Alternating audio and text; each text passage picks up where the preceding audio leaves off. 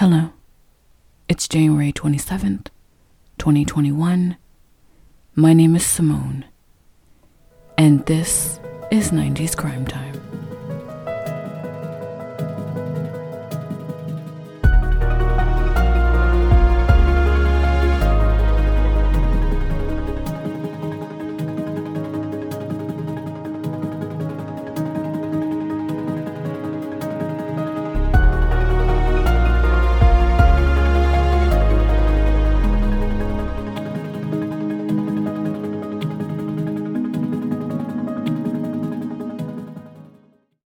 Hello and welcome to a brand new episode of 90s Crime Time. And if you're new to 90s Crime Time, welcome to the show. Like always, I hope you guys had a great weekend and are having a great current week so far. And with that said, let's go ahead and dive into today's case. Today's case is a case from 1999 and is very scandalous. This case takes place around the world in the glamorous Monaco, and it involves the subjects of a very wealthy businessman and heir, a helping hand, betrayal, and then an awful double murder. Like I'll mention before every episode, I'll be giving an introduction, then read from cited sources, and then finally, I'll give my opinion. This case may leave you shocked, sad, and maybe a little sorrowful. Listener discretion is always advised.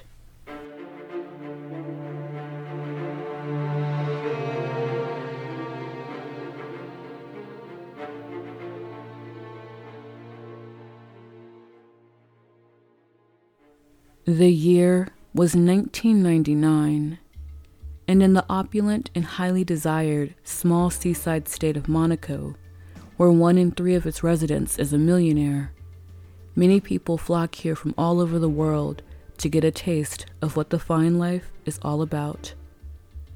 When you visit Monte Carlo or Monaco as a whole, it's no surprise you may spot a famous face or two here. Royalty, celebrities, businessmen, almost anyone who has a great amount of wealth and status have visited or lived in Monaco at some point in time. And that included wealthy billionaire banker and heir, Edmond Safra. Since he was a very young adult, Mr. Safra sought great success in the banking industry. So much success that by the age of 24, he started his own hugely successful bank under the guidance of his banker father. Over the decades, Edmond would continue his success, but sometime during his career, rumors began to swirl that Edmond Safra dealt with the underworld meaning that Edmond allegedly dealt with mobs and crime syndicates from all over the world. Those rumors followed him all the way to his old age and until his death in December 1999 in a tragic house fire that also claimed the life of one of his nurses. But after investigating the fire, authorities determined the fire was no accident, and once it was found out why it was set, it would shock the people of Monaco and the friends and family of Mr. Safra. In the following case, you'll find out more about who Mr. Edmond Safra was, what happened right after his death, and the shocking suspect who would be found guilty of the murders in a case I title Target.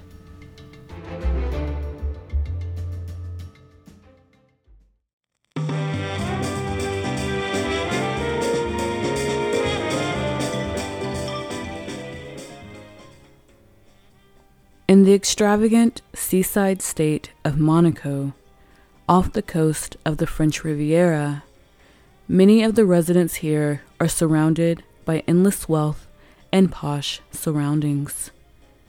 Here in Monaco, the weather stays mild almost all year, yachts are never scarce, and there are endless amounts of delicacies for the wealthy to dine on. The people of Monaco also don't have to worry about the viciousness of crime, because even though they are surrounded by all the riches, most of the residents have been fortunate enough to have the best security. And just in case something unlawful does happen here, Monaco houses their only prison named Maison d'Arrêt. But even here, the prisoners are treated to the luxurious views of Monaco. And even if they did do a crime, they are still fed the most precious food because, according to a prison guard, they don't want the prisoners to get angry. The point is, if you're in Monaco, you more than likely will have nothing to worry about no theft, no assault, and definitely no murder. Well, that was until December 1999 when a well known billionaire named Edmond Safra and his nurse were found dead in his Monaco home, which the manner of death was determined to be a murder. But how did billionaire Edmond Safra come to such a demise? Well, let's start with a little bit of his story. Back in 1932, Edmond Safra was born in Beirut, Lebanon, to wealthy banker Jacob Safra and his wife. Jacob Safra had also come from a line of wealthy bankers, but according to Business Insider, after the Ottoman Empire began to unravel at the beginning of the 20th century, Jacob Safra separated himself from the family business to open the Jacob E. Safra Bank in Beirut. As he grew older, he admired his father and family's business and success in the banking world and young Edmond was so invested and impressed by his family's work ethic and success that he started to take interest in this career. He watched his father and other relatives' day to day dealings in the banking world, and soon Edmond was able to overstep his older brother to be selected by his father as the prime heir. This came as a shock to many people surrounding the Safra family, because usually, due to the Sephardic Jewish tradition, the family business was passed on to the oldest son. With his new position, at just the age of 16, Edmond took over his father's bank division of the precious metals and foreign exchange department. He did so well in that department that he traveled to Milan to learn the banking business, and then on to Brazil, where he set up his first bank at just the age of 21. And in 1956, at the age of 24, he set up another bank in Geneva, which grew from 1 million to eventually 5 billion. Over the next years, Edmond was setting up more and more of his own banks and financial institutions, that his personal net worth was growing rapidly. And by 1966, Edmond decided he wanted to conquer another banking market, and that was the American bank market. So, trying a hand at his luck, in 1966, Edmond founded the Republic National Bank of New York, and as his luck would have it, this bank would be his most successful American operation. And due to his immense success, his family felt that by now he was in his 30s, that it was a good idea for him to find a partner and get married. But to Edmond, that was no easy doing. It wasn't because he felt he was unattractive or because he didn't know how to date. It was because Due to his high net worth and fortune, Edmond was afraid of potential gold diggers. He didn't want to get with a woman, at least permanently, and have to wonder whether or not she was only after his money and not in love with him. But his siblings hated this ideology. They felt if Edmond went ahead and got married, then his wife could potentially have a son of their own and produce an heir to Edmond's fortunes and the other Safra family businesses. However, sometime in 1969, Edmond met wealthy heiress and freshly new widow, Lily Monteverde. Lily came from a wealthy family as well, and at the time of their meeting, Lily had just lost her husband, Alfredo Monteverde, to suicide earlier that year. Due to his financial smarts, Lily sought financial counsel because she had just inherited the late Alfredo's fortune and she came to Edmond to be her financial advisor. Over time, Edmond took a liking to Lily. She was beautiful, smart, and he felt, since she came from her own money and just inherited more, she was not after his money. However, his family was not impressed by her. For one, she was a little older than what is considered childbearing age, so therefore, they felt she could not produce an heir. And also, Lily was being looked at closely by the press and public for her husband's death, because many believed he did not die by suicide. And lastly, Edmond's family did not approve of Lily because she was of the Ashkenazi Jewish faith, while the Safras were Sephardic. So, for these reasons, he broke up with Lily, but was devastated when she married again. But fast forwarding to the 1970s, Edmond learned that Lily divorced this husband after only one year, and in 1976 he took a chance and married her, to the dismay of his family. But just to make sure things were tight in the marriage, Edmond and Lily decided upon a 600 page prenuptial agreement. As the years went on, Edmond continued his success and became a billionaire. With this title, the press began to wonder what Mr. Safra was all about. Everyone in his private wealthy circle knew him very well, but to the press, Edmond seemed very discreet, and they wanted to know more about him. But they couldn't find much about his business dealings and his personal life.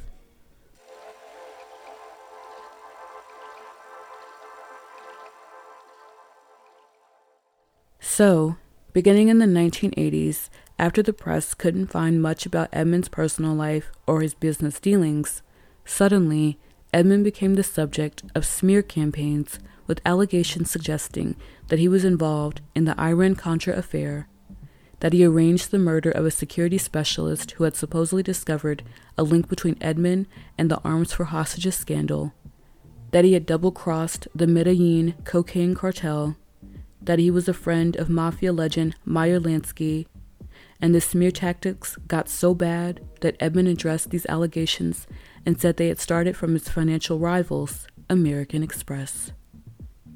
Since Safra was able to prove these allegations against American Express, American Express was forced to apologize and donate $8 million to a number of charities, including the Anti Defamation League and ever since the American Express fiasco, Edmond fought hard for the rest of his days against anyone who would try and smear his good name. But even after all of this, Edmond still began to feel hunted. He felt that this was due to his wealth and all these smear campaigns that someone was out to get him. According to Vanity Fair, quote, he spent at each of his many residences he lived virtually surrounded by a private army. The penthouse over his bank had been rebuilt to accommodate the latest surveillance cameras and security devices. He had 11 bodyguards with machine guns, many of them veterans of the Mossad and Israel, who worked in shifts and were always with him, often to the consternation of friends who disliked being surrounded by armed men every time they arrived for a visit. His paranoia about being hunted never stopped.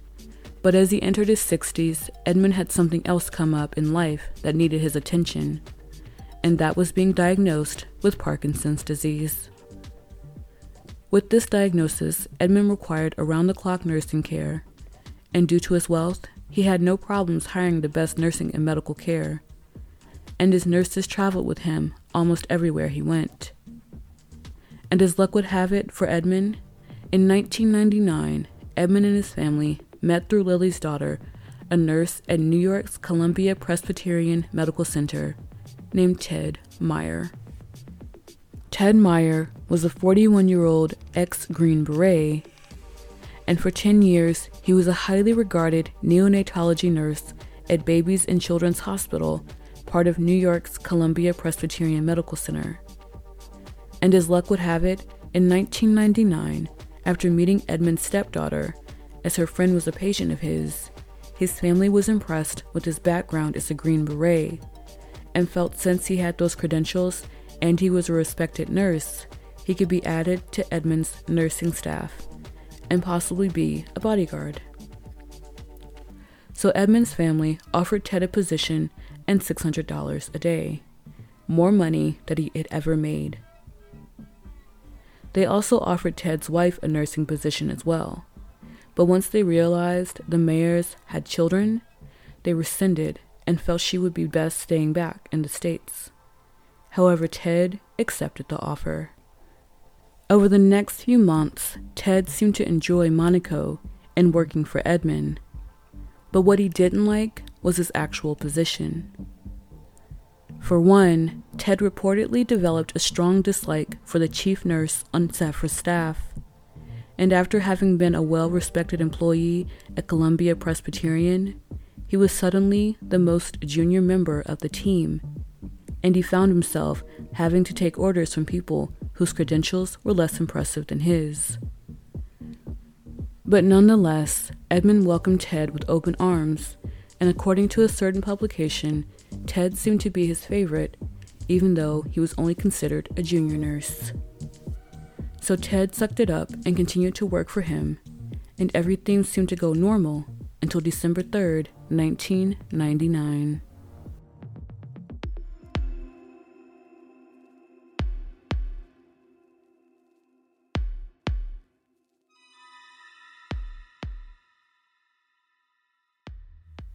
That morning, Ted and another one of Edmond's nurses, Vivian Torrente, were on duty.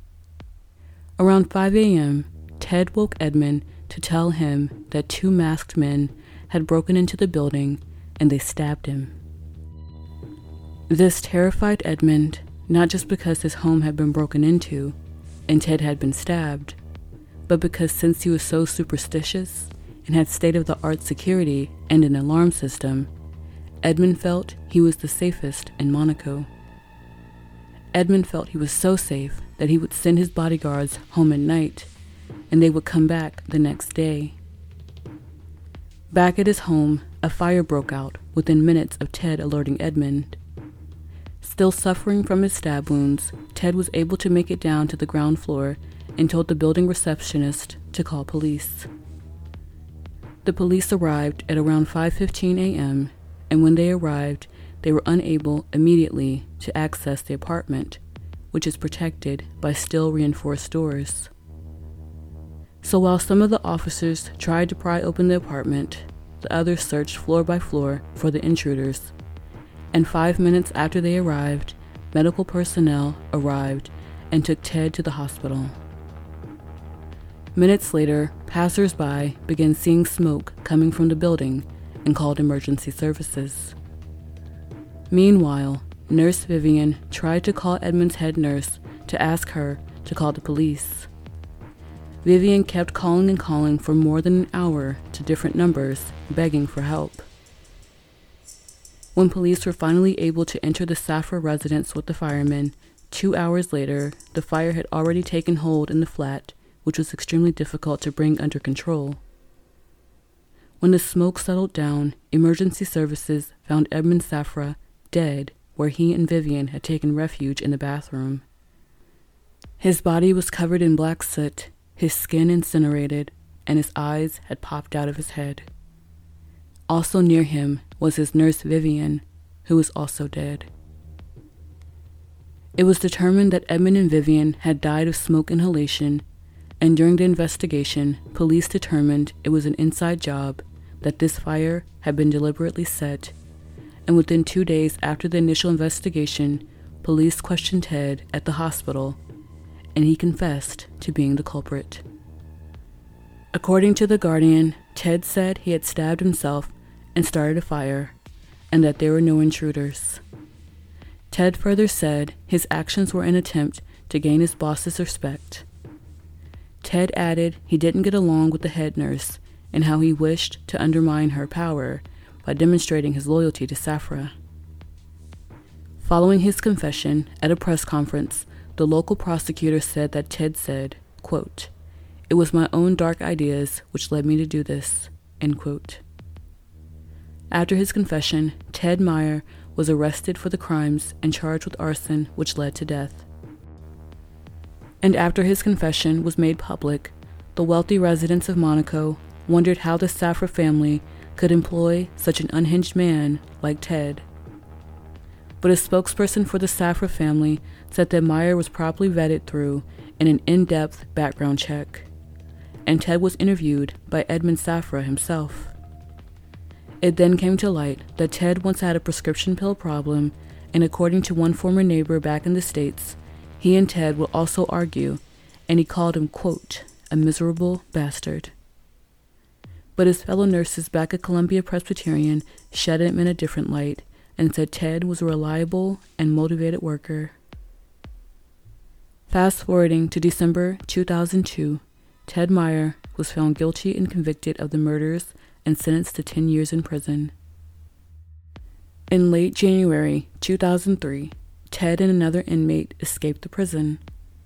After making his way 15 miles to the city of Nice, France, and bombarding himself in a hotel, talking on the phone to family and a priest back in the States, Ted was apprehended seven hours later. Ted Meyer was released in 2007, but even though Ted was found guilty and spent time in prison for the murders, many conspiracy theories persist to this day about who really killed Edmond Safra and Vivian. The story of Edmond Safra comes from the sources of The Guardian, Vanity Fair, CBS News, and others I'll put in the notes.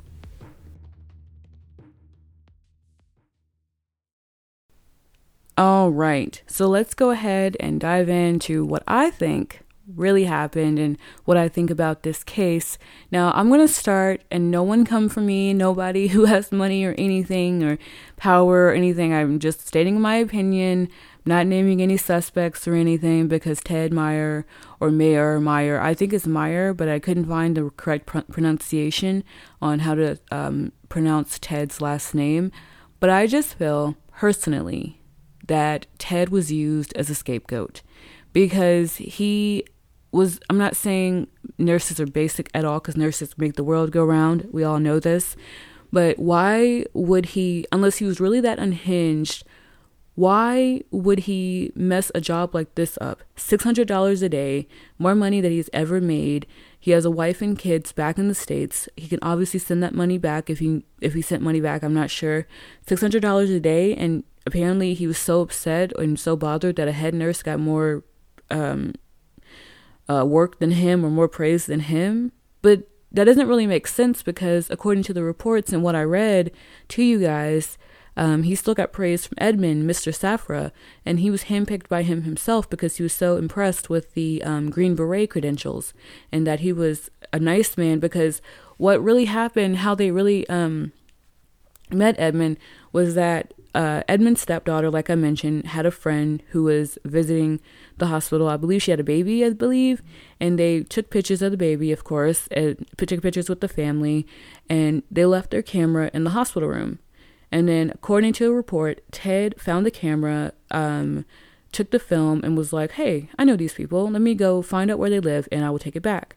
and they and he did that and that's how they were so impressed by his mannerisms and they learned more about ted with his green beret career and he was one of the most respected house uh, nurses at the hospital with babies and all that and they were like huh you can come work for edmond because you're so respected you're so well with your duties you have a green beret um, background and you know you could possibly fend off intruders and that's you know he took the job like six hundred dollars a day. You know my wife can stay here um, because they rescinded his off her offer. Excuse me, guys. They rescinded her offer because she was they felt she needed to be home with the children back in New York. And Ted was like, "Yeah, six hundred dollars a day. Yeah, I'm going to do this. That's sounds great. Go to Monaco, live amongst the wealthy and the rich, and I can help take care of this billionaire." And I just don't personally believe Ted Meyer had to did this for what reason there's no reason really besides admiration from his boss that doesn't make sense to me now like i said there's people that are crazy like that and ted may have been that nutty but if you if you paid attention you know what i said you know he had all these conspiracy theories that he worked with the mob he worked with the russians well not the russians but russian crime people or whatever. He worked with, um, allegedly, he inter- interfered with the Medellin cocaine cartel. He worked with just bad people overall, allegedly, according to the press. But these are always these are these are always these were sorry guys again. um, these were considered smear campaigns, so no one really knows, at least in public, if uh, Edmond Safra dealt with these people. But he also could have been on target because he was hello, a billionaire, and he was an older man. He had Parkinson's. Somebody could have been trying to rob him legit. Somebody could have been trying to take him down, or like another business was trying to vie for what Edmond had. And who knows? And then again, it's Monaco anybody could be a target, even though they have the best security there because most of their residents are wealthy. So they need the security in the police force and the jail and the prison, all that good stuff. But still, if they wanted to kill somebody, powerful people who uh, wanted what Edmond had, they could have obvi- obviously done that. And they did kill him. And what I also read is that what did not make public news was that allegedly, guys, allegedly, Edmond had two bullets to the back of his head. I don't know if Ted did that or someone else. I, I'm betting someone else did that. I don't know about Miss Vivian, the nurse, but she was found dead as well from um, smoke inhalation. But they didn't say anything about her, her, having bullets in her head. But they did say, according to a Vanity Fair like op-ed, she allegedly had her neck crushed. I don't think you can get that from smoke inhalation. And obviously, I just feel like something else was there. Some other motive was there besides Ted being disgruntled he was only a junior nurse and didn't like the chief nurse. And also with Edmond's eyes being bugged out like that, that's not coming from smoke inhalation. If I'm wrong by by this biology guys, let me know. But I just don't feel your eyes being bugged out is caused by smoke inhalation. Something had to have happened with his eyes to be like that. Like his black, his body in, uh, covered in black soot. That makes sense. His body, his skin being incinerated. That unfortunately makes sense. But your eyes being bugged out, that doesn't make sense to me. And also, there's a scandalous, scandalous um, saying on one of these articles that possibly his wife had something to do with it, um, with all these husbands she's had although she came from a wealthy family herself, but you know, could have been greed. I'm not saying anything. She has never been questioned. She has never been tried for the murder of her husband because um, it's all been laid on Ted Meyer. But you can draw your own conclusions about that one. I that was sort of in the back of my brain, but this lady is like billionaires, like she's like billionaire worthy. Like she has married billionaires in the past, obviously Edmond and a few before her husband um, with the last name Monteverde, uh, died under suspicious circumstances. Her, his family is saying he did not die by suicide. The press is saying um, he did not die by suicide, but it was confirmed a suicide. So who knows? And then she married a guy that was that lasted only less like less than a year.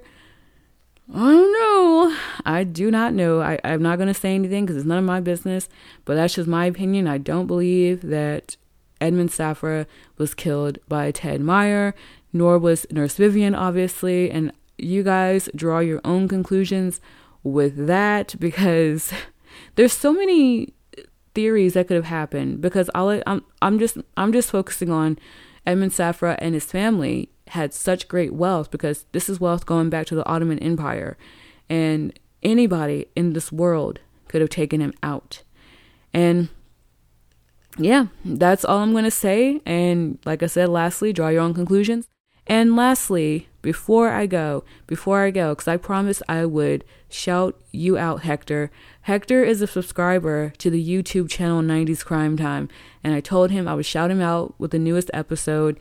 And thank you again, Hector, for subscribing to 90s Crime Time. And um, whoever else uh, decides to subscribe to 90s Crime Times YouTube channel, I would re- uh, really appreciate it. And I will definitely shout you out if you request one. Let me know what you think of this episode. If you have not le- left a rating, um, I would love for you to leave a rating. Hopefully, be nice.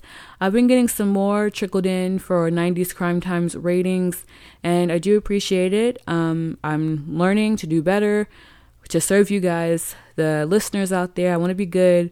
I want to be top quality for as, mu- as much as I can with you guys. I'm only working in a small little made up studio here, but I'm doing the best I can, guys. I hope you continue to listen. Thank you for tuning in to another episode of 90s Crime Time. And um, don't forget to check out 90s Crime Time on Instagram, Twitter, and Facebook. Be sure to make uh, make sure you look at 90s Crime Time's YouTube channel as well for more 90s crimes and more on this case today. Um, stay safe and healthy. Wear your mask, wash your hands, and I will see you next week for a brand new episode.